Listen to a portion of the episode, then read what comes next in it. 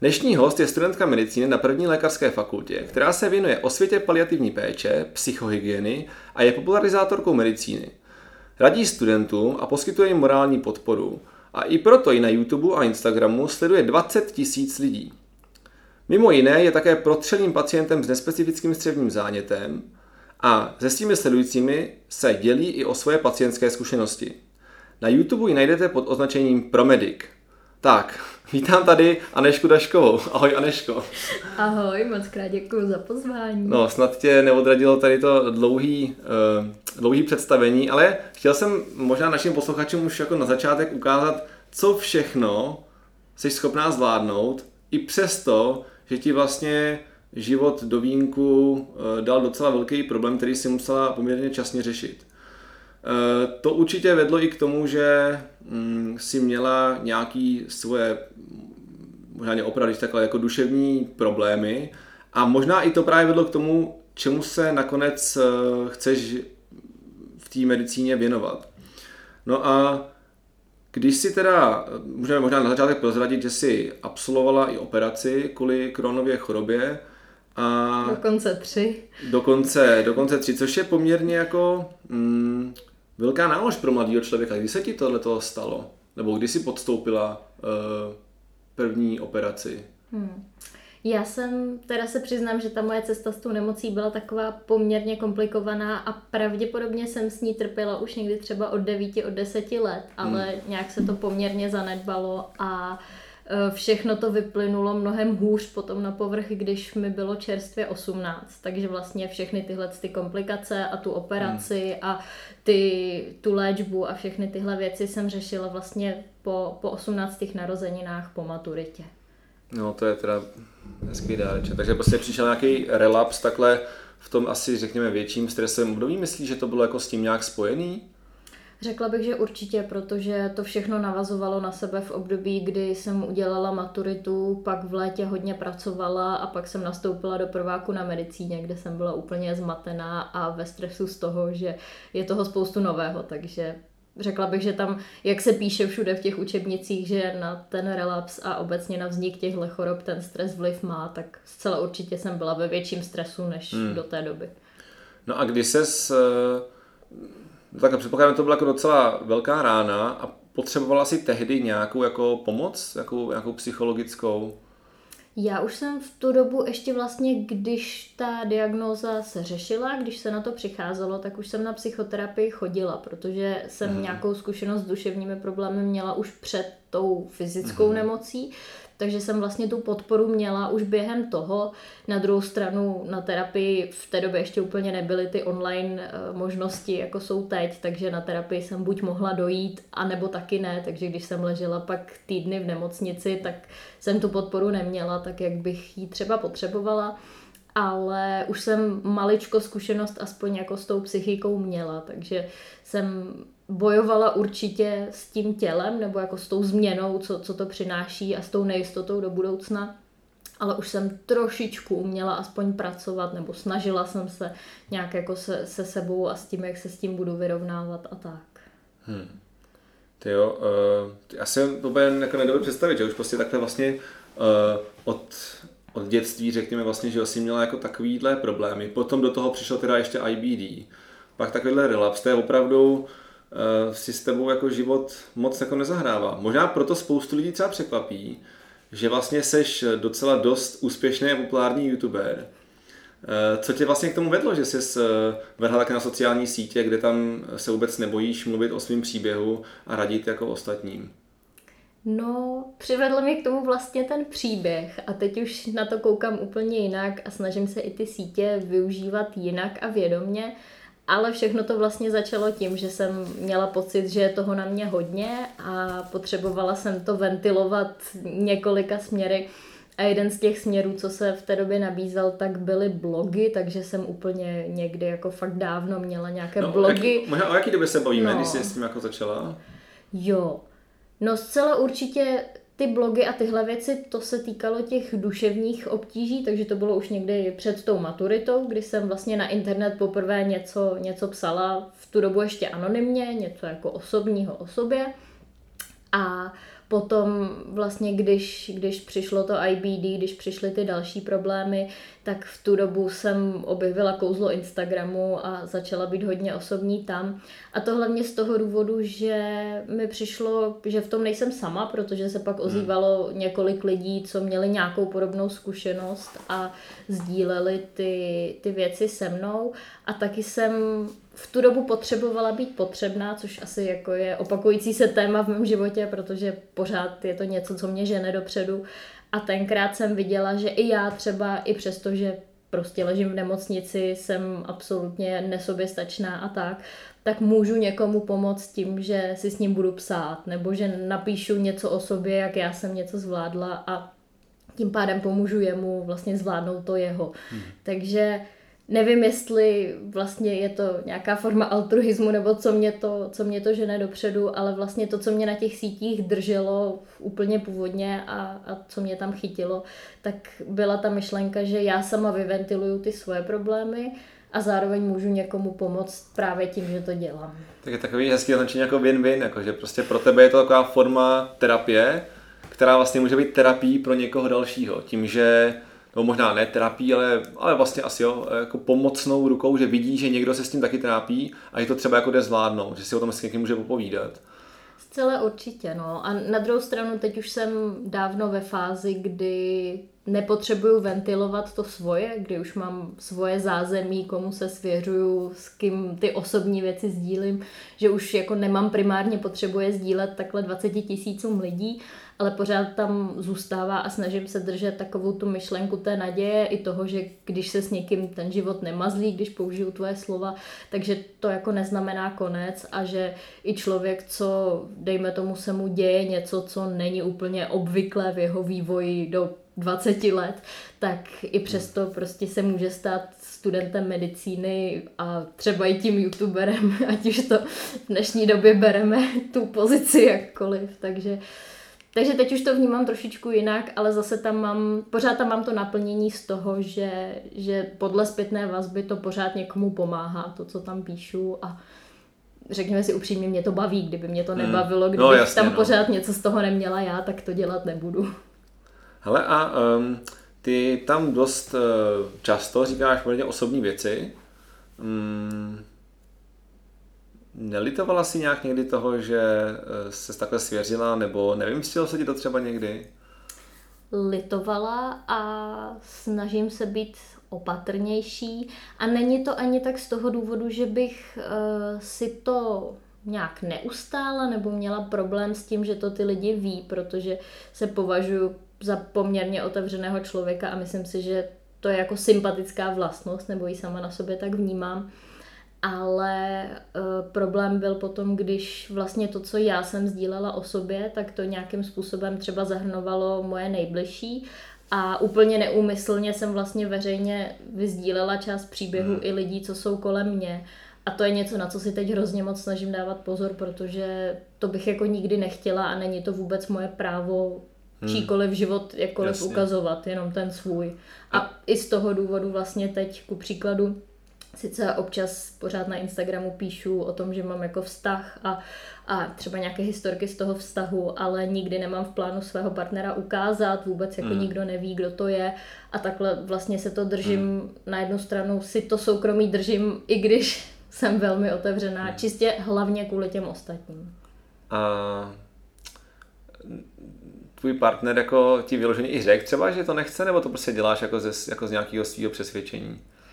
Já si myslím, že asi velmi brzo na to ta debata v tom vztahu přišla a hmm. on úplně nebyl fanoušek toho, že by byl sdílen. Hmm.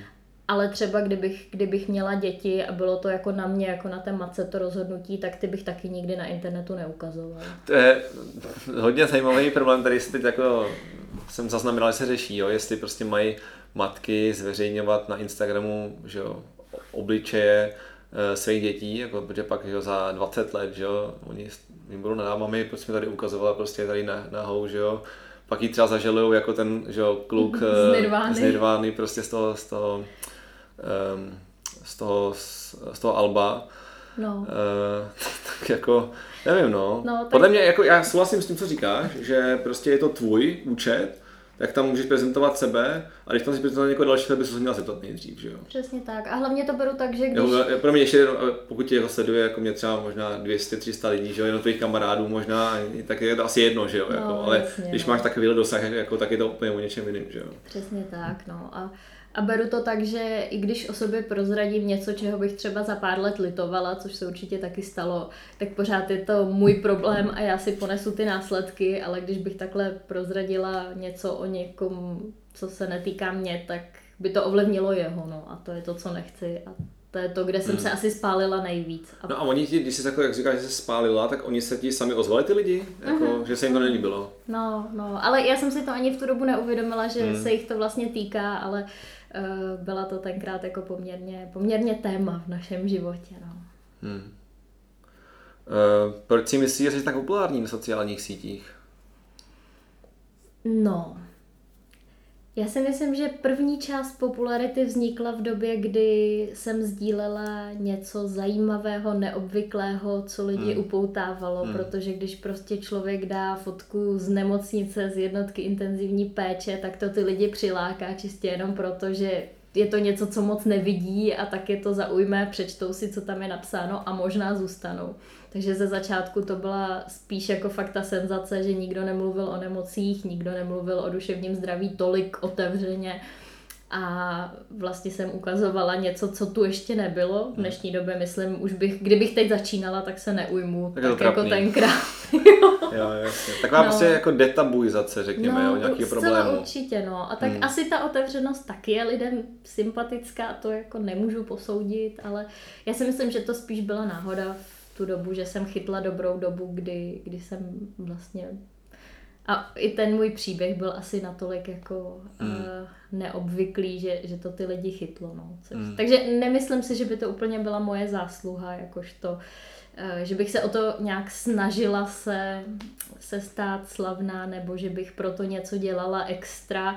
Určitě jako ráda píšu a asi pravděpodobně poměrně nějaká jako literární, literární schopnost tam bude, protože Celá si určitě. mě jo. i najímají na překlady a tak dále a tak dále. Wow. Takže asi jsem se možná jako, jsem si pomohla tím, tím jakým Hmm. stylem jsem psala a píšu, ale jinak já to beru spíš jako fakt to, že je to náhoda. Hmm. No já myslím, že z toho jako bylo dobře, no, že mm, se o tom nikdo nebavil takhle na veřejnosti a ty si tady, eh, asi to nebyla jenom ty, ale přispěla si k té skupině lidí, která otevřela problém toho duševního zdraví a jak moc to dneska, zejména tu mladou generaci ovlivňuje, protože přece jenom ten tlak jako je obrovský, jako z mnoha stran.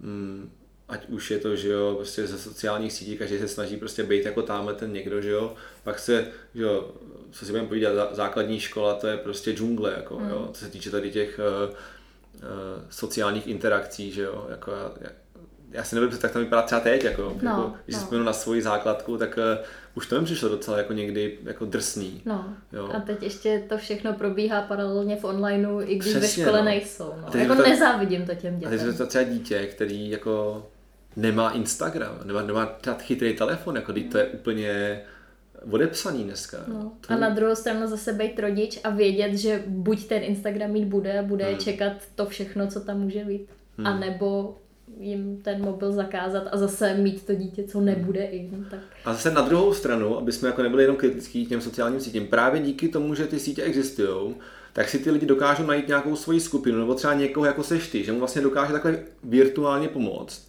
Jo? A nasměrovat to na jako cestu. Může říct, hele, já jsem taky měl takovýhle problém, jo, podívej se, jo, vím, vím taky, že máš korona, že si myslíš, že tím končí svět, ale podívej se, jako já jsem studuju medicínu prostě a jsem velice úspěšný youtuber, prostě tím život nekončí, jo. To mi přijde jako super, jo, takže eh, vlastně výhoda i nevýhoda pro ty, pro ty mladý lidi. No ale eh, kam jsem se tím chtěl dostat je to, co ta starší generace třeba, že jo, řekněme i generace našich rodičů, kteří na to tak nejsou zvyklí, jednak o tom vůbec mluvit a druhá ani hledat třeba jako cestu na sociálních sítích.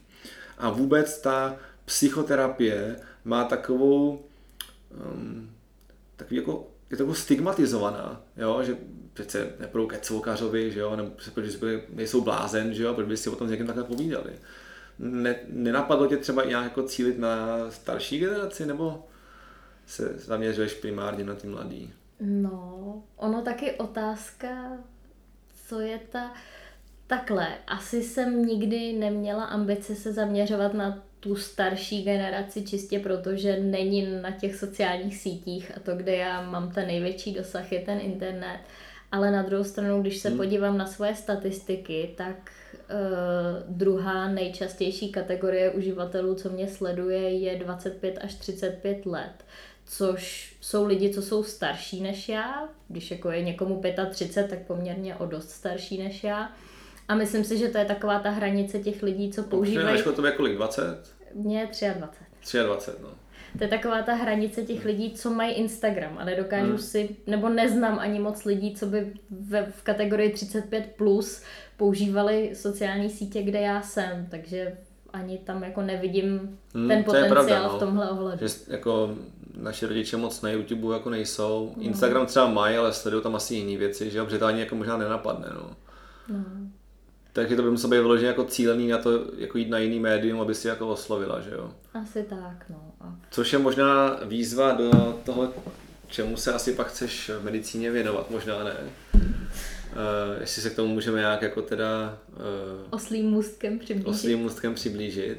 No, uh, už já, když jsem uh, se o tobě díky svý kamarádce Katce Chudý, kterou tím zdravíme a děkujeme i za pomoc uh, s přípravou na dnešní podcast, když mi o tobě řekla, uh, tak jsem měl samozřejmě sledovat, že mi přišlo super, že tady někdo jako o tom jako mluví, navíc, že studuješ medicínu, tak je to takový jako uh, přitažlivý se, koukat se, co jako medici dneska dělají, i když jako pro mě už to zní jako kdybych od, od dědeček. dědeček jako jo. ale prostě teď se to trošku vyvíjí, že já to jako jasně, vidím jasně. to, je to už prostě deset let, co jsem na medicíně začal, že jo, tak už to prostě nějaký pátek je, ale chtěl jsem říct, uh, chtěl jsem říct to, že mě překvapilo, když jsi mluvila hodně o tom, že tě baví spíš teda ty interní obory, co jsi jako nakonec řekla, že bys chtěla dělat? Protože můžeme to teda asi říct, teda uh, paliativní medicína má uh, ve očích spousta odborníků, neodborníků takový jako možná divný jméno, možná i proto, že často lidi nevidí, co to je, nebo si prostě jenom myslí, jako, že tak jako uh, chlácholíte nějaký nemocní pacienty. Tak co tě vedlo k tomu se tím směrem vydat, ať to asi jako je celkem jasný, ale co tě přesvědčilo se toho nebát do toho jít? Mm-hmm. Tak já bych možná začala tím, že kdyby někdo poslouchal a setkal se s tím poprvé, a nebo si myslel, že paliativní péče rovná se umírající, tak abych trošku přiblížila, tak, o, čem ten, tak, o čem ten obor je. Tak eh, je to medicínský obor, který teda funguje primárně multidisciplinárně, to znamená, že tam nefungují jenom doktoři, není to závislé jenom na doktorech a sestrách, ale většinou se tam pracuje v nějakém týmu víc odborníků ze světa zdravotnictví a psychologie a je to obor, který se stará o těžce nemocné, dlouhodobě nemocné a nebo umírající pacienty. A to jak v rovině toho, že se starají o jejich fyzično, třeba, že ti doktoři paliatři mají specializované vzdělání v managementu bolesti a, hmm. a obecně umí příznaky zvládat, když už třeba ti uh, primární doktoři to neumí. A stejně tak se ale starají o tu psychickou stránku toho pacienta, o to, jak on zvládá nemoc, starají se o jeho rodinu, o to, jak vůbec fungují tam ty vztahy, jak to ovlivňuje tu nemoc, vzdělují jim nějaké třeba zprávy a tak. A je tam i nějaká rovina eh, sociální a rovina eh, případně nějaká spirituální, pokud, pokud je potřeba ve většině těch paliativních zařízení funguje třeba i kaplan a, a, a sociální pracovníci a tak. Takže je to obor, který vlastně pomáhá pacientům, ať už jsou umírající nebo těžce nemocní nebo ta nemoc nějak omezuje jejich život, tak jim pomáhá žít co nejkvalitnější život, to i přes tu nemoc jde. Hmm. Tak. To bylo moc hezké vysvětlení. To Snažila jsem se. Velice komplexní obor. A jaká je tam ještě role toho lékaře přímo? Mm-hmm. Ono dost záleží, kde se ta paliativní péče poskytuje, protože buď jsou nemocniční paliativní týmy, nebo jsou uh, lůžkové hospice, nebo mobilní hospice. Ale v zásadě ten doktor je tam na první kontakt, na to, aby vyzjistil ze začátku od těch ošetřujících lékařů celou tu medicínskou stránku toho, co se s tím pacientem děje, co mm-hmm. může čekat, že se s ním bude dít, jakou pro něj mají terapii, jestli je tam nějaká naděje a tak dále a tak dále a jeho úkolem je vlastně potom porovnat tady ty medicínské informace s informacemi, co mu řekne ten pacient o nějakých jeho životních hodnotách, o tom, mm-hmm. prostě co vlastně všechno ví, co všechno chce vědět, která informace už je pro něj třeba moc, že, že by jako nechtěl slyšet. A vlastně porovná tady ten pohled na život toho pacienta s pohledem na nemoc toho pacienta a nějak eh, na základě toho vykomunikuje s tím pacientem, ať už nějaký ten plán na budoucnost, odpoví mu na otázky, pomůže mu hmm. zařídit to co, to, co by mu pomohlo to nemoc zvládat a tak. A pro někoho to je jenom to, že ten doktor nakonec zavolá psychologa a psycholog bude chodit za pacientem, ale pro někoho to je to, že už rok se těm doktorům nedaří nějak zvládat jeho nevolnosti, takže paliatr se bude snažit a zavolá farmaceutovi a a bude se snažit vyřešit tu nauzou nebo tu nevolnost nějak jako lékově jinak, než to doposud řešili. Takže je tam i ta medicínská stránka, musí pořád paliatr vědět o těch nemocích, musí umět zvládat ty příznaky a většinou je ten, kdo tu péči nějak jako koordinuje, kdo, mm, kdo vlastně jasně. řeší, co se, bude, co se bude dělat a komunikuje primárně s tím pacientem a tou rodinou. Hmm. Takže to musí být primárně hodně dobrý psycholog taky, krom toho, že to je to teda vystudovaný lékař. A tím pádem tak trošku supluje i funkci toho psychologa, nebo to tam jako chodí na těch třeba, eh, pokud se to už existují nějaké kliniky, ne, paliativní, a tam chodí i zvlášť psychologové, nebo to teda jako dělá ten lékař? Jo. Eh, ten lékař určitě musí mít velmi dobré komunikační schopnosti, ale nemá trénink a nemá vlastně ani kapacitu na, by, na to, aby dlouhodobě pracoval s psychikou toho pacienta. Takže on umí sdělovat zprávy, ať už příznivé, nepříznivé, umí vyslechnout to, co pacient potřebuje, ale když je tam nějaký jako problém dlouhodobější nebo něco, kde je fakt potřeba pracovat na, na něčem, co se děje s tou psychikou toho pacienta, tak to se pak volá psycholog, co má vystudovanou psychologii. Jasně, chápu. A, tak dobře, asi to vlastně řekla, hlavně teda koordinuje, koordinuje tu, tu péči. Co tě na tom jako nejvíc přitahuje na tomhle oboru? Že zase to řeknu znova, já se tam jako schválně, jo, protože um, spoustu lidí třeba v, mě, jako v mém případě překvapilo, že chci dělat mikračku, jo, uh, protože jako takový dotaz jako typu, proč to jdeš dělat, když jsi studoval medicínu, jo? Prostě si všichni si myslí, že když vystuduješ medicínu, tak je z tebe buď eh, praktik nebo chirurg, jo? Eh, v lepším případě znají třeba pediatra, že jo, ještě, mm-hmm. což uh, taky jako dobrý. A jinak, že jo, všichni se vidí, že budou jako kardiologové a prostě internisti v pláštích, že jo, který vědí, znají celou medicínu, ale tak to prostě jako není, že jo. Medicína má jako velký spektrum toho, co, co v ní mhm. člověk může dělat a proto je tak kouzelná. Proto je tak kouzelná, přesně. A proto podle mě často i s těm studentům, kteří po Gimpo nevědí, co chtějí dělat, ale vědí, že je zajímá to lidské tělo a ten člověk nějak, tak se tam prostě vždycky nějako e, najdou, což se mě naštěstí teda povedlo. A to by je nakonec taky, ale vlastně si vybrali takový obory, které nejsou úplně konvenční, řekněme. Mm-hmm. Abych to jako mm-hmm. teda svoje dlouhé povídání nějak uh, ukončil. A co tě na tom jako přitahuje? Proč jsi vybrala zrovna tenhle obor? Mm-hmm. Dvě věci. Ta první je, že až se to nezdá, tak je v tom oboru strašně moc naděje, že mhm. i když třeba ta tam v úzovkách moderní medicína nebo ta, ta, ty lékaři, co se starají o, o toho pacienta jako primární, tak eh, řeknou, my už pro vás vlastně nic nemáme, prostě neexistuje další léčba, ku příkladu, tak paliatři pořád ještě mají ty zbraně a ty jejich zbraně se využívají na to, aby zkvalitnili ten život i přes to, co se v něm vlastně děje. Takže ve všech těch situacích, ať samozřejmě většina těch pacientů prožívá nejhorší období jejich života, hmm. tak paliativní péče do toho může přinést naději. Tak to je ta první věc, co mě se tam líbí, láká a je to i důvod, proč v tom dobrovolničím už během školy a ta druhá bude znít možná trošku zvláštně, protože jsem medic, ale Já si nedokážu představit a nikdy jsem neměla ambice o tom, že bych mohla říct, že někoho budu léčit.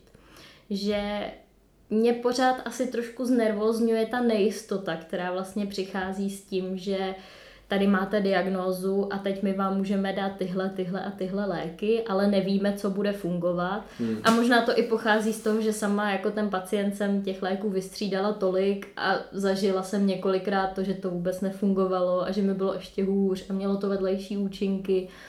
A nedokážu si představit, jak bych uh, nějak jako naplňovala to očekávání těch pacientů, že jsem ten doktor a mám jim jako pomáhat, mám je léčit. Hmm. Tak úplně si nedokážu představit, že, že bych byla ten, kdo, kdo léčí tou uh, ty věci, ty teď se úplně neumím vyjádřit dobře, ale ty věci, co se táhnou nějak, nějak dlouhodobě, jako, no. přesně hlavně ty chronický.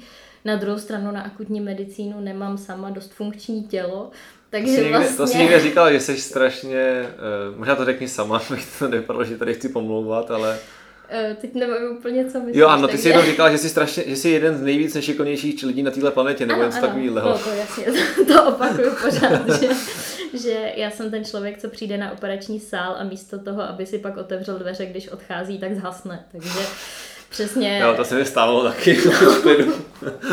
ano, a na zkoušce, to možná, myslím, že se posluchačům bude líbit, moje historky dosavadní s chirurgií. Trošku skočíme mimo no, téma. Pohodě, dobrý, já se Každopádně, prváku na zkoušce jsem z anatomie jsem si vytáhla otázku, která teda nevím, proč tam byla, ale byla tam něco jako chirurgické přístupy ke slinivce břišní, kde jsem měla vymyslet, kudy by se asi tak operovalo, když by se do břicha šlo ke slinivce. A tu otázku jsem tak strašně zvrtala, že tenkrát mě paní docentka pouštěla s tím, že mi tu zkoušku dá, jenom když budu přísahat, že v životě nebudu dělat chirurga. Takže jsem odešla s tím, že teda samozřejmě chirurga chirurga dělat nebudu a ani jsem nechtěla, tak, tak jsem přísahala. Potom jsme jednou uh, trénovali šití na prasečích nožičkách uh, někde v rámci praxe z chirurgické propedeutiky a mně se podařilo zlomit dvě jehly za sebou na prasečí nožičce Jaj. a Eh, vyučující, už poměrně starší doktor tam seděl a říká teda kolegyně, to jsem teda za tu dobu, co tady učím, ještě neviděl. tak to mě taky jako znervoznilo. No a těchto historek tam jako Jasně, strašně no. moc, kdy prostě... Takže ti to prostě jako Vesmír nějak... říká, že rukama Přesně, ne. No. Přirozeně prostě vede na nějakou cestičku. Právě teda znovu se vrátíme eh, k té paliativní eh, medicíně, Hele, a není to, ty už máš teda nějakou zkušenost tím, že jako takhle dobrovolničíš uh, na Karláku v rámci paliativního týmu. Um, jaký to je jako ten pocit toho, když si třeba pak dojdeš tomu, že už tomu člověku nemůžeš pomoct třeba? Jak moc to jako si bereš? Myslím si, že jakmile člověk se chce pouštět do oborů těchto těch těžší, kde se řeší nejenom ta fyzická medicína, ale i ty příběhy, tak člověk musí hodně umět pracovat se sebou a musí znát svoje hranice, musí vědět, co dělat, když ho to semele, protože vždycky jednou za čas to semele i největšího profíka v paliativní péči. Takže beru to tak, že musím průběžně trénovat to, abych eh, uměla případně se sebou pracovat, kdyby mě něco vzalo víc než obvykle ale na druhou stranu je to něco, co ke mně přišlo poměrně přirozeně, protože spousta lidí se bojí bavit o smrti, není jim příjemné bavit se o tom utrpení, co přináší nemoce. A mně to nikdy nepřišlo jako tabu téma, nebo nikdy mi nevadilo se bavit otevřeně. A to se možná vlastně vracíme k těm sociálním hmm. sítím, že uh, nějak přijde mi, že, že tam vnímám smysl a že ten smysl toho, co dělám, nějak jako převažuje častokrát tu tíhu těch osudů. Hmm. A úplně nejčastěji, když je to potřeba, tak mi docela pomáhá a uklidňuje mě to, že těm lidem by se ta věc, ta nemoc stala, i kdybych já u toho nebyla. A to, že já u toho jsem, znamená, že jim třeba můžu zlepšit den nebo týden nebo vyřešit nějaký něco v rodině, co nefunguje. Prostě, že můžu udělat nějakou maličkost, která třeba tu situaci trošku zlehčí, i když je strašně těžká. A to je to, co mě v tom vlastně drží, že by se to wow. stalo i beze mě. To je, myslím si, docela dobrý návod na to, jak se s takovou situací poprat, protože tím si většina lékařů, pokud teda dělají klinickou medicínu, jako prostě projde, že jo. Hmm. Budeš mít pacienta s nějakou těžkou diagnózou, už mu nemůžeš jako dál pomoct. A tohle bylo, to bylo hezký. Děkuji. Myslím si, že tohle by měli medici slyšet už eh, během toho studia, protože mě to tam jako chybí tohleto. Hmm. Mě, chybí, mě mrzí, že se třeba o té paliativní medicíně tolik nemluví. Ale možná je to je proto, že přece jenom je to nově se vznikající Pracuje. a rozvíjející obor, takže... Hmm. Pracuje se na tom. Pracuje se na tom. Hmm. Možná bych se zpátky ještě vrátil trochu k tomu, co se zase nakousla, a to jsou ty sociální sítě. Mě by jako strašně zajímalo, jaký je život youtubera. jo, protože eh, ne, že mě to jako lákalo, protože si myslím, že to je jako fakt strašně těžký, protože přece jenom něco jiného je dělat posty eh, na Instagramu a něco jiného je dělat videa. Že? Uh-huh. Jednak eh, jednak kvůli tomu, že se prezentuješ a mluvíš tam, že jo, je to jako živý, a druhá je s tím úplně strašný práce, to pak stříhat, ne? Tak, tak uh, uchopte jakkoliv tu moji zase strašně dlouhou otázku, ale zajímá mě, jaký je, jaký je ten život a co tě na tom nejvíc baví a štve? Uh-huh.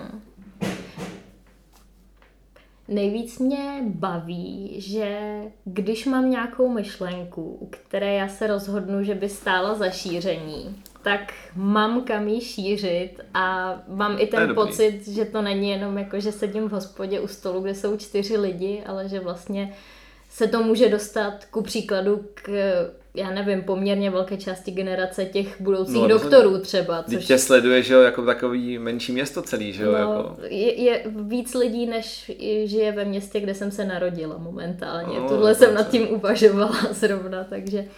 Takže to mě určitě baví, ta možnost nějak jako vyjádřit ven věci, u nichž vnímám důležitost. Což je a... zodpovědný, ale zase na druhou stranu, že jo? Ty jsi tady mluvila o tom, že se jako vlastně bojíš tý, no promiň, že to říkám jako možná nebojíš, ale že máš respekt zodpovědný práce toho lékaře. Z tohle třeba jako nemáš strach, že prostě vypustíš nějaký hoax nebo nějakou kravinu, který se někdo chytne? Strašně se snažím, když už někam šoupu fakta, tak si je ověřovat. A zase další věta, kterou se uklidňuju, že jsem zodpovědná za to, co já vypustím, ale už ne za to, jak si to ten člověk převezme a interpretuje. Takže, ale to mě naučila samozřejmě moje terapeutka, že jo, to nejsou... Hmm.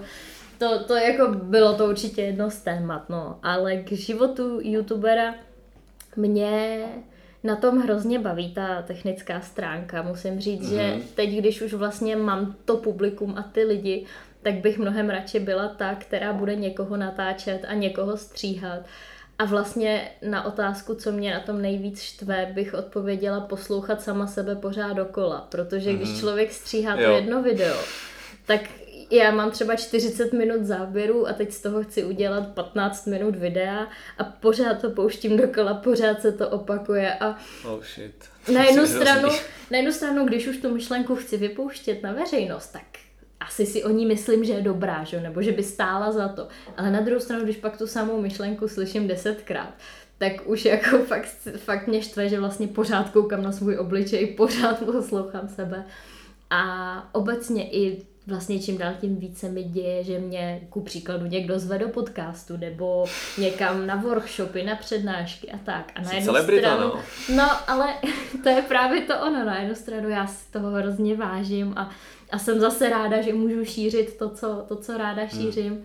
Ale na druhou stranu si říkám, že vždy a není mě už jako moc, nejsem všude, že, hmm. že a pak si říkám, jestli se třeba někdy neopakuju, nebo právě jako co je na tom tolik, co já mám co předat, že to chce tolik lidí na tolika místech. Takže asi, asi mě na tom nejvíc štve, že mám sama sebe všude strašně moc. Jestli to dává smysl. Jo, já myslím, že to dává velký smysl, že už pak um,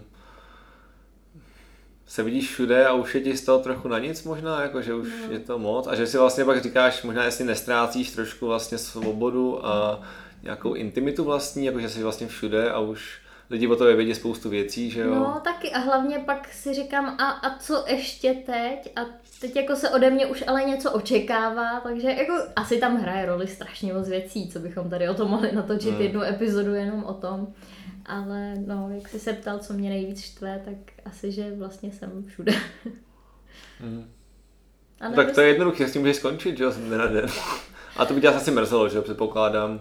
Ta myšlenka určitě přijde. Několikrát hmm. do týdne přijde a... Fakt? Mm, myslím si, že hlavně ji budu řešit ve chvíli, kdy fakt budu, budu do praxe a za A rozhodně nebudu mít tolik času, kolik mám teď a za B tam to s tím soukromím bude ještě jako ještě jako složitější a budu, budu si muset věci víc hlídat prostě hmm. z profesionálních důvodů. Takže uvažuji nad tím průběžně, jako poslední rok, možná skoro dva. Ale vždycky pak nějak převáží to, že zatím, zatím to má potenciál, zatím mi to k něčemu pomáhá, někam mě to posouvá a, a ti lidi to očividně taky baví, protože pořád přibývají další. Takže vždycky nějak převáží to, že s tím končit nebudu, ale napadá mě to pravidelně. No a uh, jenom ještě teda na to dvě navazující otázky. Ještě uh, k tomu životu youtubera. Uh, velkou část, jak už si sama zmiňovala, je zabere to stříhání těch videí. Kolik minut stříhání a jaký editace strávíš na minutu jako videa, jestli se to dá jako říct? Nebo kolik ti třeba trvá desetiminutový video, jak dlouho ti trvá ho prostě od toho prvního okamžiku, co sedneš k počítači, ho jako dodělat. Uh-huh. Tak záleží, jestli je to video, kde já jenom povídám, anebo jestli je to tour po lékařské fakultě, kdy jsem den natáčela a to musím z toho to udělat pěkný. video. Já bych řekla, že jedno video, když je to jenom, když já sedím a povídám, tak to jsou dvě až tři hodiny. Ty jo. Když je to něco komplexnějšího, jako rozhovor s někým, nebo ty tour po fakultách a tak, tak to je třeba 6 hodin dohromady na jednom videu. A upřímně není to za stolik jako vidět, nebo není to zas tak profesionální práce, jak to někteří youtubeři umí, takže fakt si dokážu představit, že nad tím někdo sedí no, den. už to nějaký jako fakt svůj hlavní job, ale že jo. No, to je, to je další věc. No a je možná ještě úplně uh, jiný level potom byly ty videa o očkování třeba, který si dělá. Ty byly moc pěkný, teda musím říct, protože v té době, kdy si s tím přišla ty, tady vůbec žádný relevantní informace nebyly. Já jsem svoje to vždycky zkoušel, jako zadat na YouTube, jestli se tam jako něco dozvím, protože uh, mě jako zajímalo, co se třeba lidi můžou jako dozvědět a odkud se berou nějaký ty bláboli, anebo jestli tady naopak je někdo, kdo to jako říká jako dobře. A ty si byla uh, jeden vůbec z prvních, kdo se tomu jako nějak postavil, což jako všechna čest. To bylo fakt super natočení, tak jako praktický. I jak si tam vlastně zmiňovala, který ty vakcíny byly lepší právě o, o lidi na nějaký imunosupresivní terapii, což vlastně jsou pacienti s nespecifickým středním zánětem taky. Takže to je úplně jiný level. Tak kolik třeba zabralo času takovýhle video?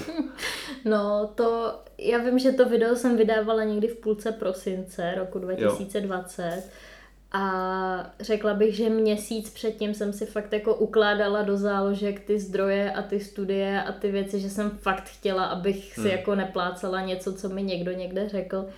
A takže jako natočit to, to už pak je docela, to už jde docela rychle, to, to mi trvalo dvě hodiny, ale potom jsem to ještě stříhala a to jsem teda ještě posílala kamarádům, co taky vím, že jako vědecky se tím zabývají, takže to mi zabralo strašně moc času a sebralo to hrozně moc energie. A vlastně to, co se mi pak vrátilo, byla samozřejmě banda lidí, co nesouhlasili se mnou, což já nemám problém, když někdo nesouhlasí se mnou, mám problém, když někdo nesouhlasí s tím oficiálním zdrojem, mm, co mu jasně, no. předložím. Ale taky Protože... jsem na tom docela vyhořela upřímně a pak se mi hodně dlouho videa natáčet nechtěli po tom, co jsem udělala asi dvě tyhle za sebou. Takže... A vy, vyhořela jako kvůli tomu uh, reakci těch lidí na tyhle videa?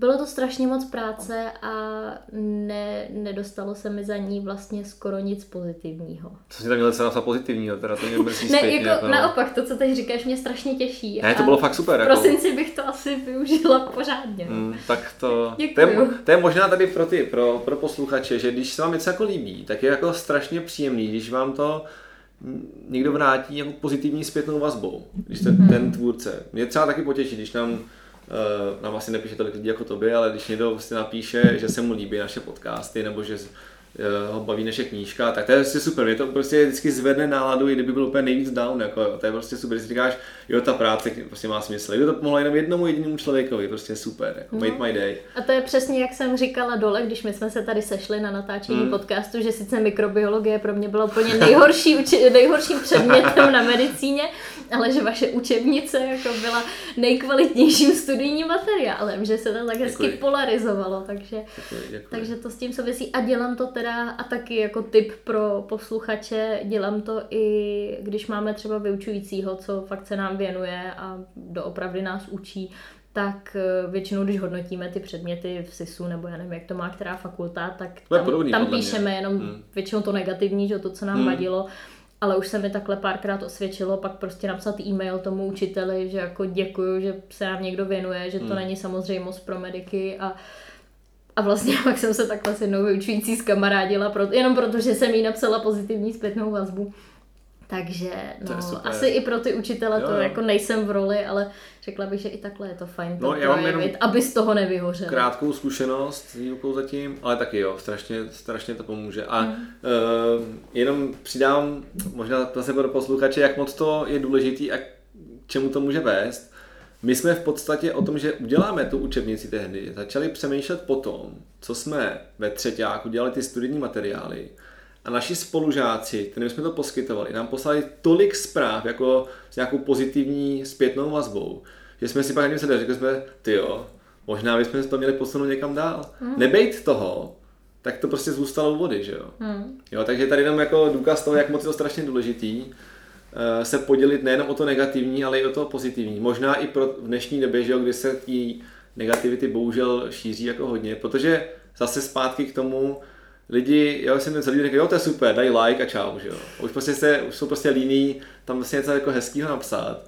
A ten člověk, který jako ta negativní emoce asi jako je, je silnější, že že takovou kravinu tam prostě, že jo, tady mluví o nějaký genetickým experimentu, a kdyby to bylo úplně nejlepší věc na světě, že jo. No, no, no, no. no. Jo, tady Ilonka přece říkala, že to je kravina, že jo.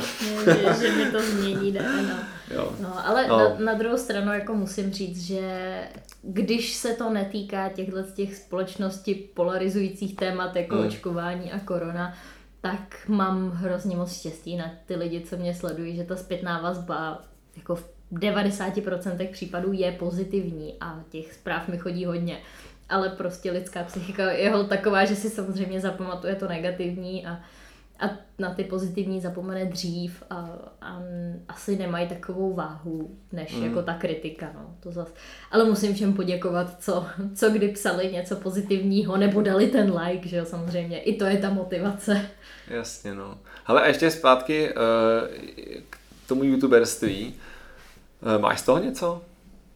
No, posledních několik měsíců se mi podařilo zprovoznit ten Google účet, co dává reklamy a v současnosti mi chodí kolem dvou až tří tisíc korun měsíčně z YouTube. Což hmm. jsou moje jediné peníze, co vydělávám ze sociálních sítí, eh, protože hmm. nepřijímám. Vlastně teď jsem přijala dvě spolupráce, vlastně jedna se týkala očkování, tak to je celá paradox. Takže trošičku jsem s tím možná začala, ale většinu z těch věcí, co chodí, tak odmítám, protože to jsou úplně ptákoviny největšího kalibru. Můžeš být konkrétní třeba? Můžu. Můžu. Můj oblíbený příklad, už jsme trošku nakousli teda téma, že jsem pacient s kronovou chorobou a kromě toho jsem ještě celiak, takže nemůžu všechny věci s lepkem. A několikrát mě oslovila firma prodávající přípravek s nějakým ječmenem a ještě něčím, kde prostě zcela určitě lepek je. A oslovili mě s tím, že mi dají 10 tisíc korun na ruku, když řeknu, že jejich přípravek mi zlepšil eh, moje trávení, zlepšil mi kvalitu, kvalitu střev. A já bych jako pochopila, kdyby to poslali komukoliv, že jako všichni můžou tvrdit, že se jim zlepšilo trávení ale poslat člověku, co má chronicky nemocné střevo, co se jako fakt jen tak lehce čímkoliv vyléčit nedá, to je další level.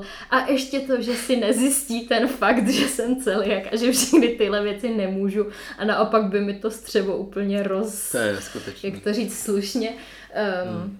No, ne, nepotěšilo by to moje střevo, tenhle přípravek tak, eh, tak to mě baví, no. A těchto věcí je, je víc určitě, ale ječmen je můj oblíbený, 10 hmm. tisíc korun.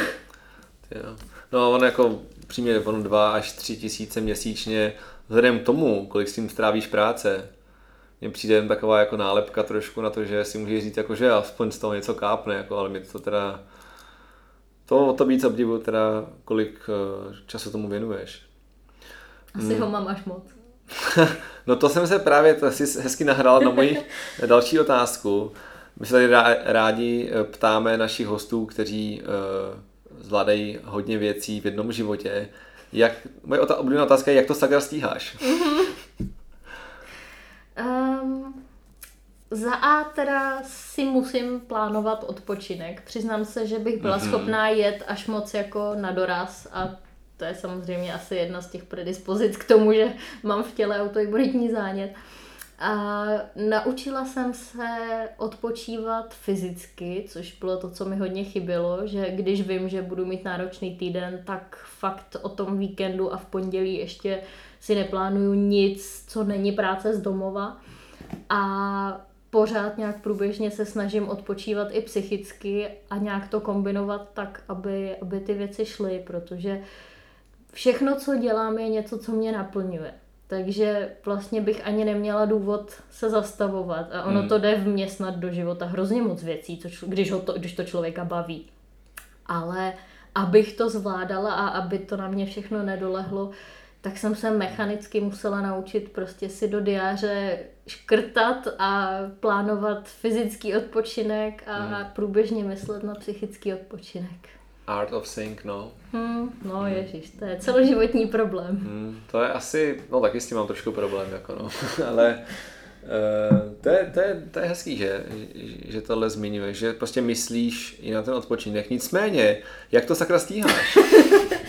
Umím dobře a efektivně plánovat. To si mm-hmm. myslím, že že člověk eh, se musí hodně poznat, musí vědět, jak dlouho mu co trvá, co ho jak vyčerpá a tedy a tedy. Takže mám hodně vypozorováno, co a jak zvládnu. Umím to velmi dobře naplánovat tak, abych to opravdu dodržela a aby to šlo. A asi mě to taky trošku naučila ta nemoc, že jsem třeba v tom dni neměla tolik energie na rozdávání a musela jsem zvládnout ty věci fakt jako efektivně v tom čase, co jsem měla.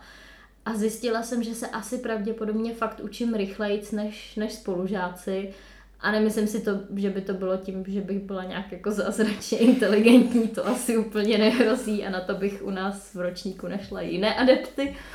Ale asi fakt jako natolik je pro mě důležitá, nebo byla v nemoci ta efektivita, Hmm. Že se to teď se mnou táhne, že možná i něco mi trvá kratší dobu, než, než jsem to měla. Je, že vlastně uh, Kron naučil být efektivní a vlastně ti to, no takhle řekla bys, že ti to svým způsobem pomohlo jako v tom životě?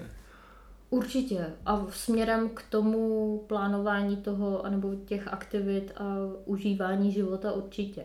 Ona je taková teorie, to nevím, jestli znáš, eh, lžičková teorie, používají chronicky nemocní lidé, mm-hmm. že máš na den určité množství lžiček. Mm-hmm. A e, každá aktivita, kterou ve dní děláš, tak tě potom stojí nějakou tu lžičku. Jenže ten rozdíl je, že ty jakožto, teda předpokládám, nevím, jakožto zdravý člověk, máš, mm. já nevím, 50 lžiček na den a když se jdeš osprchovat, tak ti to sebere jednu lžičku. Zatímco já třeba, když bych byla v tom relapsu, když bych byla fakt jako hodně nemocná, tak bych měla na den pět lžiček. A to sprchování by mi taky sebralo jednu lžičku. A já se musím jako hodně dobře rozmyslet, jak to udělat a jestli mi stojí za to, že se teda půjdu osprchovat, když mi to sebere tu jednu z hmm. pěti životních lžiček. A přesně si myslím, že tohle je vlastně to, co mě vedlo k tomu, k, tomu, k té efektivitě v hmm. životě a, a k tomu, že, že to teď tak jde. No a taky mi ta nemoc pomohla asi v tom, že možná až moc ve všem vidím příležitost. Že jako když můžu, tak je to dobře a hmm. proč ne? Takže se zase musím zastavovat že jo, a říkat si ne, protože ono by to pak jelo až moc, až do vyčerpání. To, je, to bylo moc hezký eh, přirovnání s těma žičkama.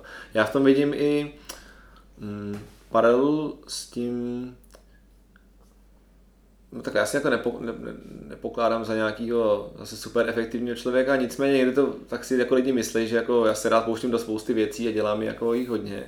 Takže asi a, trochu efektivní ale budeš. snažím se, jako je to pro mě jako velký téma a snažím se v tom jako neustále zlepšovat, ale podle mě, a to, a to souvisí s tím, co jsi říkala, platí to, že čím víc věcí děláš, tím uh, jich chceš dělat víc, protože ty se vlastně naučíš je dělat efektivně, mm-hmm. jo, a tím pádem tam nemáš žádný prostě takový ten junk uh, období, jo, kdy prostě, jako, že bys, já nevím, jenom tak jako koukala okolo, nebo prostě si uh, povídala s kolegyněma o tom, kde byli nakupovat, já nevím, tady jako, mm, jako mm. kraviny.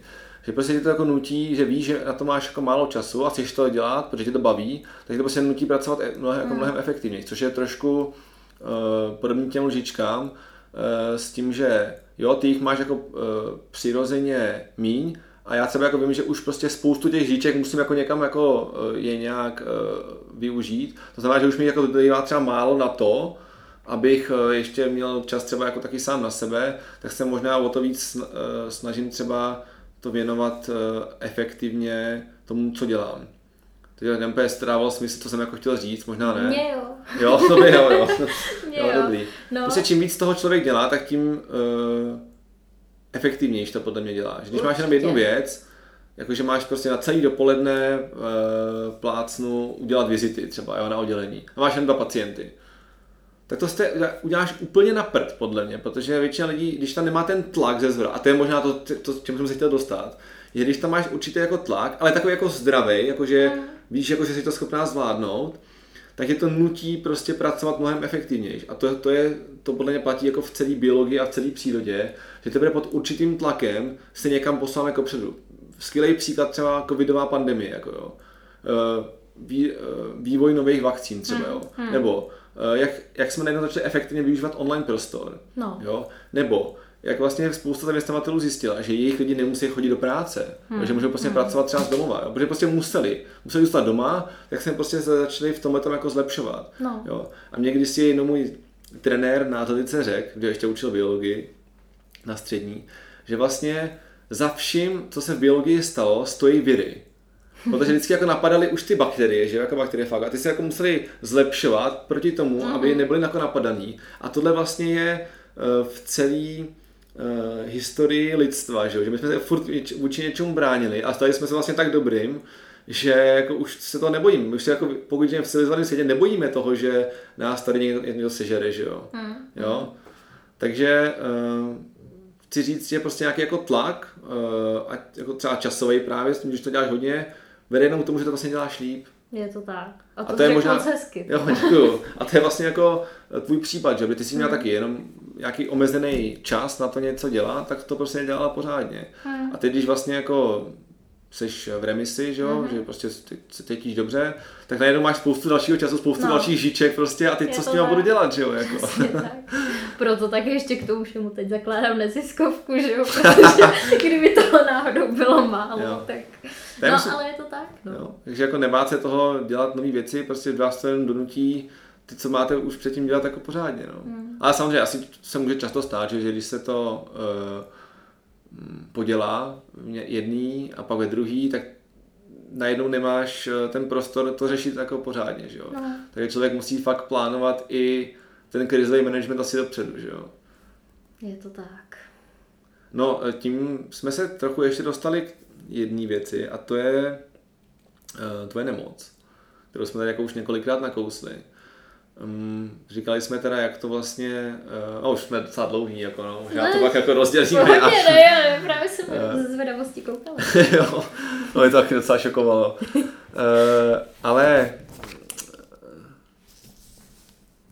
ty jsi tady už řekla, kdy teda uh, se poprvé potkala s, s tou koronovou chorobou a že se to teda zhoršilo někdy kolem té maturity, kdy tam jako byl ten, eh, ten stres. A tušíš třeba, jakoby, co jí primárně jako nastartovalo, ten, toho krona? Hmm, bylo to někdy v období puberty, nebo?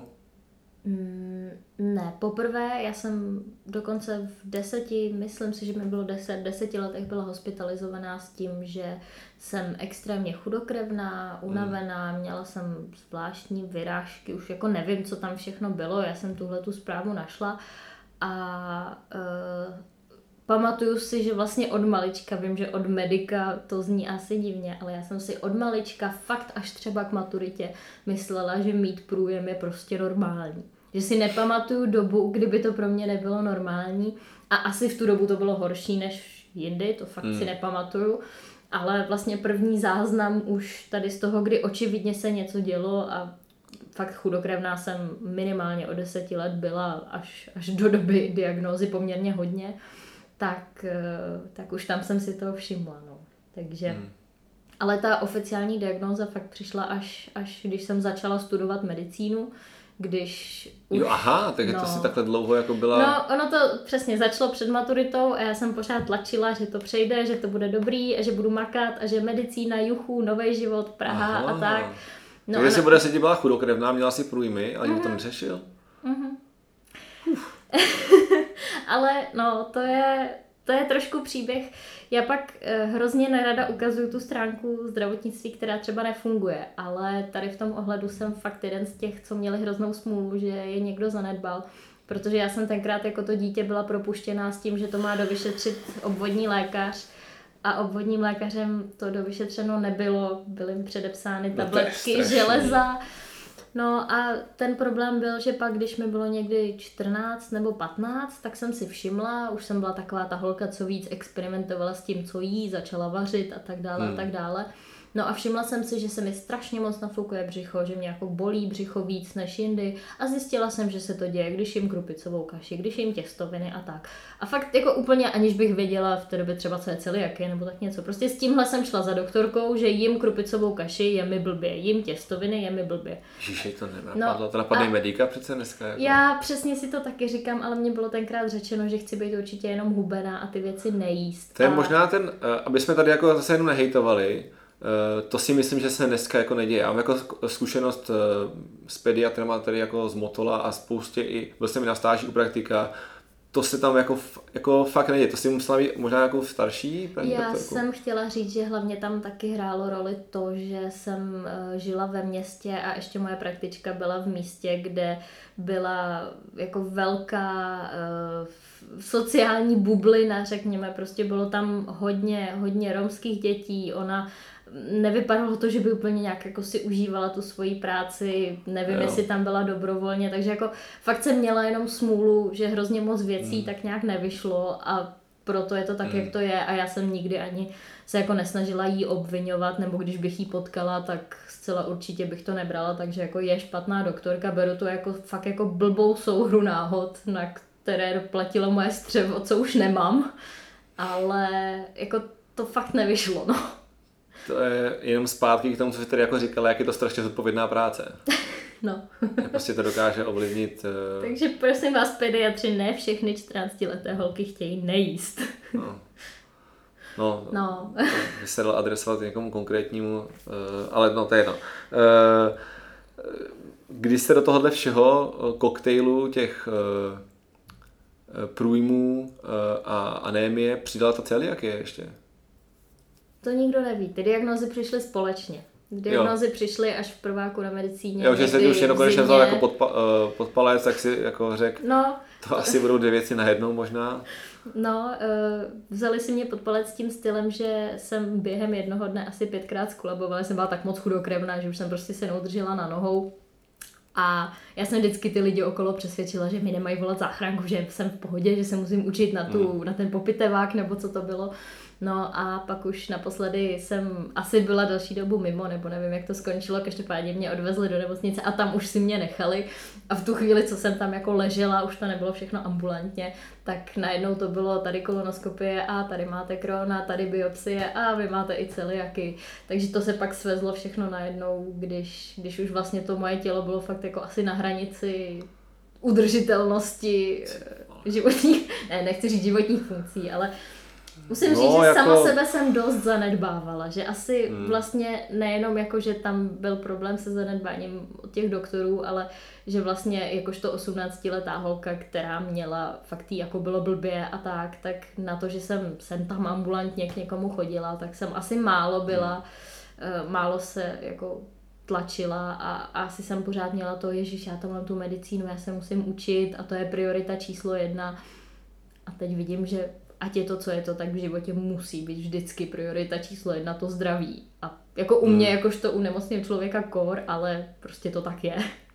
Je to tak, no. Jenže bohužel někdo má štěstí, že i tím, že to takhle nemá, tak eh, žije docela dobrým životem, i tím, že se jakoby ničí to zdraví. Ale někdo prostě má smůlu s tím, že se narodil s nějakou predispozicí a mm. tohle ho potom sejme. No. A ta uh, incidence té nemoci se neustále zvyšuje, že jo? V tuhle, mm. nebo a prevalence je taky vysoká v tuhle chvíli je tady Eh, s IBD v Česku kolem 50 tisíc lidí, což už jako není vůbec zanedbatelné číslo. Takže už se skoro blíží k 60. Už se dokonce blížíme k 60. Možná bychom mohli vůbec popsat, co to, to IBD je, jako my tady o tom furt takhle mluvíme, co to vlastně ta zkratka znamená a co tam do toho patří a tak eh, troufneš si na to jen tak jako v kostce.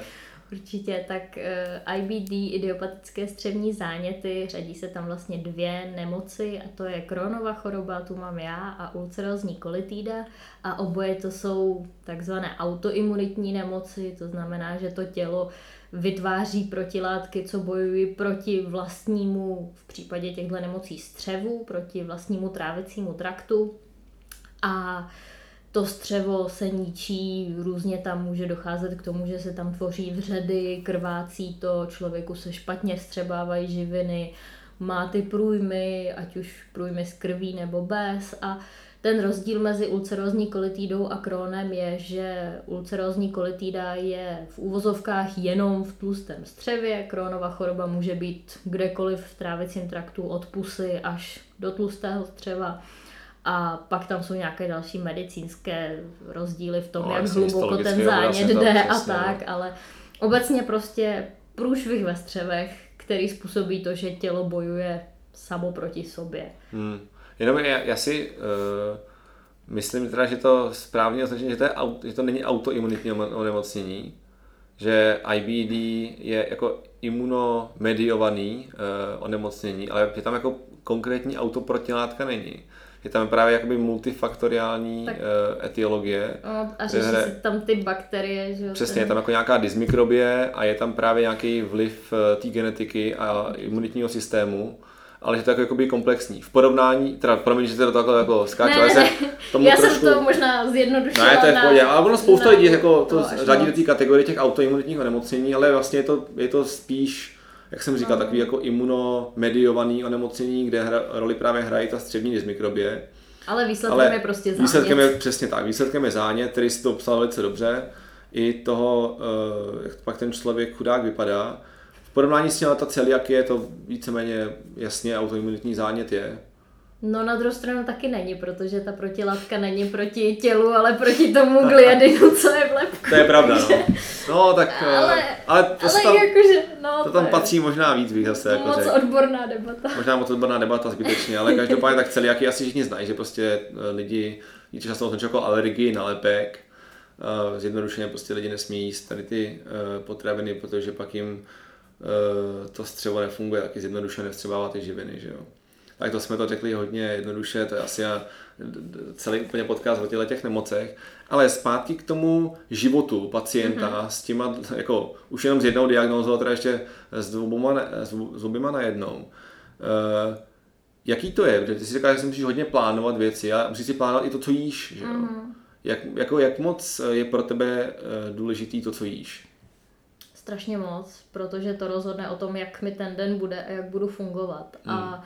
Nejhorší tady na těch nemocích je, že úplně neexistuje ideální jídelníček, co by doktoři mohli říct, dodržujte tohle a bude vám dobře. Že fakt u každého toho pacienta to vypadá jinak a každý mm. si ze začátku musí najít to, co mu dělá dobře, to, co mu naopak dělá hmm. špatně. Mm. A je tam nějaká doporučená dieta, když je člověk v tom relapsu, takzvaná bezezbytková, kdy člověk nesmí slupky, nesmí ořech, ořechy, prostě věci, co se hůř tráví ale není to o tom, že tady ta dieta by zlepšovala to trávení, ale že je méně namáhavá pro to poškozené střevo hmm. na to, aby trávilo. Tak hezky Takže no. když si člověk přesně... No pro ty bakterie to je vlastně nevýhodný, že jo? Protože no, oni jsou no, živený no. Uh, tou vlákninou, aby dělali přesně ty... vším tím, co se nesmí. Um, vlastní kyseliny s krátkým řetězcem a tím vyživovali ten střevní epitel, ale no. ty to podsadit nemůžeš, protože to střevo to není schopný zpracovat. To je takový jako začarovaný kruh no, strašně. No. no. Ale na druhou stranu, jako to, co já teď můžu, tak pořád mám spoustu dietních omezení ale nejsou to dietní omezení, co by někdo napsal do příručky. Je to něco, co hmm. jsem si fakt během tří nebo už možná čtyř let vypozorovala a a někam kdysi zapsala do sešítku, že tohle dobrý a tohle ne. Hmm. Uh, takže jídlo je jako priorita skoro číslo jedna v tom, v tom životě, předpokládám, no, asi ne, a je to prostě, je to hodně vysoko. Musím na to myslet, no, Musíš... cokoliv, co dělám, tak musím na to myslet. Má... Máš, nějak, máš, promiň, máš nějaký uh, pravidlo, jako když si vybíráš potraviny, jako co jo a co ne? Mm, to spíš jako jenom o tom, jakou potravinu jo, jakou ne, ale... Já jsem se třeba, jestli jako si kupuješ nějaký bramburky a takovéhle věci. Eh, jo, no i u toho prostě je to, že tyhle bramburky můžu, tyhle mm. bramburky zvládnu strávit jednou za mhm. čas. Jo, tak a... to prostě není jako takový jako restrikce, že jako nemůžeš. Já jsem totiž si všiml na tvých videách, že máš ráda pikao, nebo takovou tu... když, jsem, když mám vyučený mozek do mrtě a potřebuju energii, tak přesně jim i nezdraví věci. Tak, tak to, to jsem chtěl slyšet. Ano. Není to jenom o tom, že bych jedla čistě zeleninu a, Nějakou a tak asketickou něco. stravu úplně. Jo. Mám těch omezení tolik, že bych to psychicky nezvládla nemít aspoň nějakou tady tu věc, kterou bych jako, jako nemohla. A neříkám, že, uh, že jako kdybych jedla často pikau nebo piknik, tak mi asi taky nebude dobře, ale je to jedna z těch věcí, co mi po ní není tak moc špatně, abych hmm. si ji jednou za čas nedala. Tak to je jenom tuka cukr, že jo? Tak co by ti tam bylo špatně? No z toho tuku no, no, To byla taková sarkastická otázka. No, jasně. Uh, hele, a jaký to je? Jasně, tak jídlo je prostě jako hodně důležitý, ale říkám, to bychom se o tom mohli bavit uh, hodiny, jenom o tom.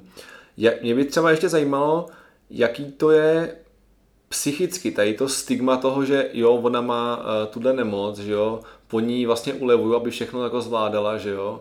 Jak se, jako za prvý, jestli to je jako pravda, jestli se s tím jako setkala, že ti až podle tebe někdy moc jako ulevovali a jak si třeba jako vnímala nějaký takovýhle náznaky? No, já upřímně řečeno, jednou v životě jsem byla na zkoušce s nazojionální sondou, taková hadička, co má člověk nosem vedenou až do střev, když nemůže jíst, tak mu tam tudy teče taková zázračná směs, co ho krmí. Tak jednou v životě jsem byla na zkoušce s tímhle a protože ta vyučující mě znala a měla jsem ji celý rok předtím, tak si myslím, že viděla, jak jsem se zhoršila, tak byla tolerantnější, než by byla, kdybych eh, v nose tu věc neměla. Ale to byla jediná, jediná věc, kdy jsem se setkala s nějakou, jako že by mi někdo, někdo ulevoval. Spíš mám pocit, že já jsem se vždycky snažila to jako skrývat, co nejvíc to jde a naopak jako se tvářit, že jsem normální a že jsem zdravá. Takže tady s tím zas tak velkou zkušenost nemám. Mm-hmm. Naopak jsem měla problém, když jsem v tom prváku onemocněla a byla jsem dlouho hospitalizovaná, čekala mě ta velká operace a tak tak jsem nezvládala chodit do školy a na medicíně to znáš celá určitě, skoro nulová povolená absence. Hmm. No a když jsem řešila se studijním oddělením co Bože. a jak, tak, eh, tak na studijním oddělení mi bylo řečeno, že když to jako takhle nezvládám, tak se hold budu muset do školy přihlásit znova a jít do prváku po přijímačkách ten ne. další rok. A my jsme jim odpovídali tím, že přece existuje něco jako individuální studijní plán nebo no, přerušení jasně. studia nebo takhle. No a paní na studijním oddělení, protože většina z nich není, nemá nic společného se zdravotnictvím, tak tenkrát mi bylo řečeno, že no ale to byste musela mít něco opravdu vážného, třeba leukémii. Ale doplním, když jsem potom poslala děkanovi žádost o přerušení studia, kam jsem hmm. přiložila všechny ty dokumenty, lékařské zprávy a tak, tak děkan mi na rok povolil přerušit studium a hmm. pak jsem se vlastně vrátila zpátky do prváku, takže naštěstí se to vyřešilo, ale spíš jsem se asi setkala jako s tou, s tou opačnou stránkou, že a taky občas lidi, i když o tom třeba mluvím na internetu nebo v reálném životě, tak mají, nebo někdo mi dal najevo, že má pocit, že o tom mluvím moc a že si moc stěžuju, že to jako že prostě pořád opakuju ty věci, že si stěžuju a tak, takže asi záleží, jak to, jak to kdo vnímá, no, že, hmm. že to, ale... No tak stěžuješ, no tak eh, zase říkám, hm, člověk, který si tím prochází a pro je strašně cený takovýhle jako věci slyšet, no. To mě celkem překvapuje, že tohle je schopný někdo říct, jo. Nevím, no, no nerozumím, ale... Když eh, pak třeba řekneš někomu, že máš teda uh, IBD, uh, nesetkala se s tím třeba, že by tě jako odrazovali o to něco dělat, jako vůbec pouštět se do toho, jít na medicínu a dělat jako lékařskou, když přece to je tak psychicky náročný a víme, jako, že to je velký faktor v tom, jak co dokáže spustit relaps toho onemocnění. Mm-hmm. To znamená vlastně, že se to jakoby zhorší, to jsme vlastně jako neřekli, že tady to onemocnění je typický tím, že se tam střídají ty období remise, to znamená relativního klidu a relapsu, jako že se to zhorší, tak když jako takovýhle stres je tam neustále, neodrazuje tě to třeba, neodrazuje tě někdo od toho to dělat? Uh, děje se, to, děje se to tak nějak průběžně i třeba ze strany vyučující, když náhodou na to přijde řeč. Hmm. A děje se to hlavně lidem, co... No tak jako děvenko, to není pro vás. No jo. jasně, co tady děláte prostě ještě. A děje se to ale hlavně třeba těm středoškolákům, co mě právě sledují a co mi pak mm-hmm. píšou, že jejich obvodák jim řekl, že by neměli jít na medicínu, protože fakt, stres. Jo. A to jako fakt se poměrně často opakuje uh, tady u těch lidí. A já si myslím, že samozřejmě jako stres nás v životě čeká všechny, ať budeme dělat Jasně. cokoliv a jo, medicína určitě je to nějakým způsobem cesta k pravděpodobně koncentrovanějšímu stresu, než by mohl být jinde. Ale já na to vždycky odpovídám tím stylem, že to, co pro někoho je stres, taky nutně nemusí být stres pro mě. Mm. A že třeba i díky tomu, co vlastně jsem zažila s tou nemocí, tak nějaká, nějaké zkouškové ve škole mě sice strašně otravuje a kazí mi život v tom smyslu, že musím sedět na zadku a učit se, ale mně se nestalo, že bych se bála zkoušky, že bych se bála toho, že ji neudělám, že by mě stresovalo to tam jít. Já tam prostě jdu a řeknu si, no tak buď to udělám, anebo ne. Mm. A ten svět se nepo, protože doopravdy to, co se může mm. po, budu tak maximálně já, když budu ve stresu ze školy a, a zhorší se mi kronová choroba. Bohužel doslova, no. No přesně tak. Takže mm. já si myslím, že je to o tom, aby člověk věděl, co pro něj je ten stres a uměl mm. nějak jako pracovat s tímhle. Ale pro mě třeba medicína jako taková stres není. To až budu mm. doktor, to je další věc, na to mm. jsem sama zvědavá, jak to jako bude ale myslím, že si šlapu poměrně jako cestičku, kdy, kdy bych to měla zvládat tak, jak uh, i s tím, co vlastně si nesu sebou ve střevech. Ale je to zvláštní, no. Pro mě třeba ta medicína byla naopak jako motivace prostě úplně nezešílet z toho, že teda teď jsem v nemocnici, teď mi řežou střeva, teď mám tenhle problém a zase tohle. Že jsem tam aspoň měla to, jo, tak teď jsem v nemocnici. A takže to znamená, že se naučím tady o těch všech věcech, co se mnou dělají. A naučím se latinsky, protože ty doktoři jinak mluvit neumí. A je to motivace, že teda až jednou tady to hrozný období přežiju, tak půjdu studovat a ukážu jim, že jako budu ten doktor taky a že to prostě jde. Takže asi to beru spíš úplně opačně, než by se možná čekalo a je to pro mě hrozná, hrozná výhoda v životě asi obecně, ale v tom studiu hmm. úplně nejvíc. Máš prostě nadhled nad tím, co už se ti stalo, tak prostě nějaká zkouška, no, jako, je to tak, o co no. jde.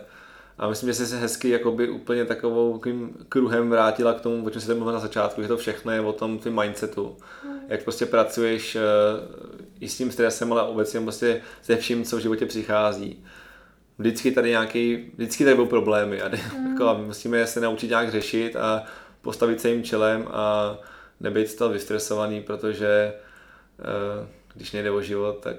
Přesně tak, no. Ale na druhou stranu teď to říkám z pozice člověka, co je mu dobře. Když bych mm. tu seděla prostě čtyři roky zpátky a věděla, že co deset minut odsud budu muset odbíhat, protože budu mít křeče v břiše a bála bych se, že prostě to tady nevydržím nebo tak něco, tak bych tuhle tu filozofii si jako dovolit nemohla. A když se něco zhorší, tak, tak to určitě vnímám jinak. A taky sama sebe prostě polituju a taky si řeknu, jak ten život vůbec není fér. A vlastně dokážu si představit i tady tu stránku, jenom prostě teď jsem zrovna na tom tak, že vidím zpětně to, co vidět chci a tak nějak si to přetvářím do toho, co mě někam posune dopředu, ale uvědomuju si, že ne každý třeba s tou nemocí může, může zrovna uvažovat tak jako já, že to, co se děje tady, mi může pomoct v tomhle ohledu a tady to je zase zkušenost tady kvůli tomu. Prostě když člověk zrovna v tu chvíli v tom je, tak to není nějaká zkušenost, tak je to prostě hrozný a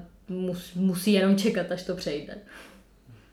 Tak, jsem to potřebovala jako... dodat, kdyby to Ne, ne, ne, já myslím, že jsi to řekla fakt jako moc hezky a kdybych si z toho jenom, jako upřímně pro mě samotný, bylo strašně hezký tohle poslouchat, že i Eh, i když si myslím, že už jsem během svého života i na medicíně jako po ní získal určitě na to některýma věcmi a zpětně vidím, že sám jsem se taky úplně zbytečně stresoval no. ze zkoušek, tak stejně prostě, když pak slyším tvůj příběh, tak mi přijde, že je jako všechno úplně irrelevantní, jako potom všechny moje trable, které si někdy myslím, jako že mám a takže ti eh, ještě jednou moc děkuji, že jsi nám tady uh, takhle otevřeně mluvila o své uh, cestě, životem, eh, o tom, jaký to je bez žít s IBD, eh, jak se z toho eh, nezbláznit a využít to vlastně k vlastnímu prospěchu a stát se úspěšným youtuberem a influencerem no. a ještě během toho studovat medicínu a ještě do toho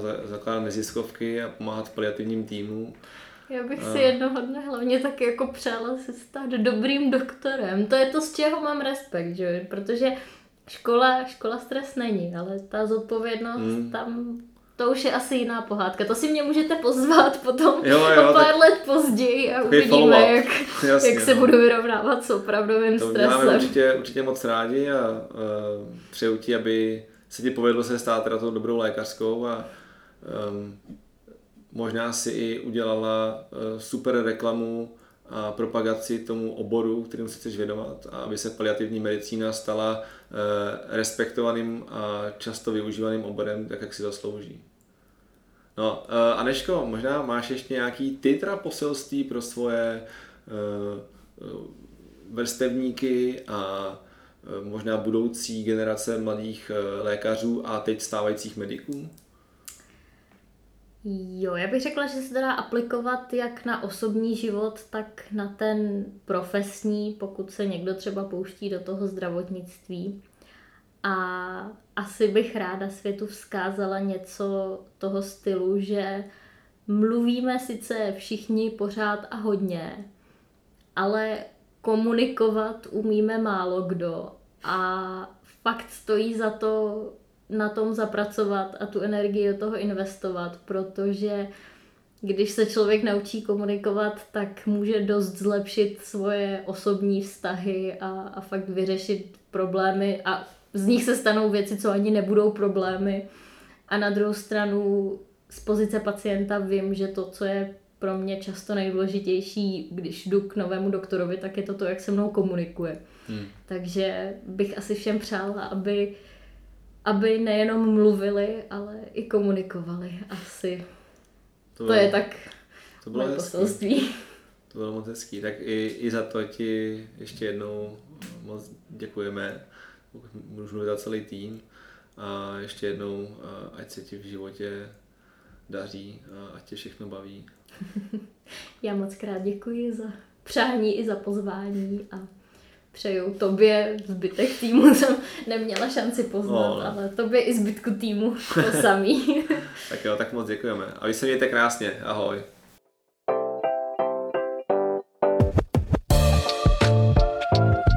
Doufáme, že se vám náš podcast líbil. Těšíme se na váš feedback, a to na e-mailu medicibony.gmail.com nebo na našem Facebooku či Instagramu. Tak zase příště. Mějte se krásně.